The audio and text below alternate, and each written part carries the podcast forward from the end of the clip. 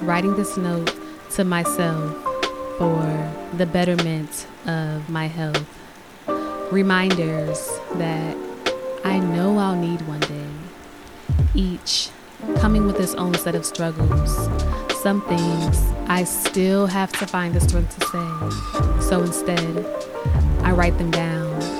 I may not like the way they sound, pouring my emotions onto this paper, the raindrops of my heart, every single pound.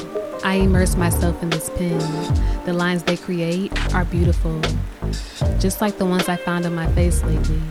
The aftertaste of my happiness, my grin. I journal out my thoughts like three times a day.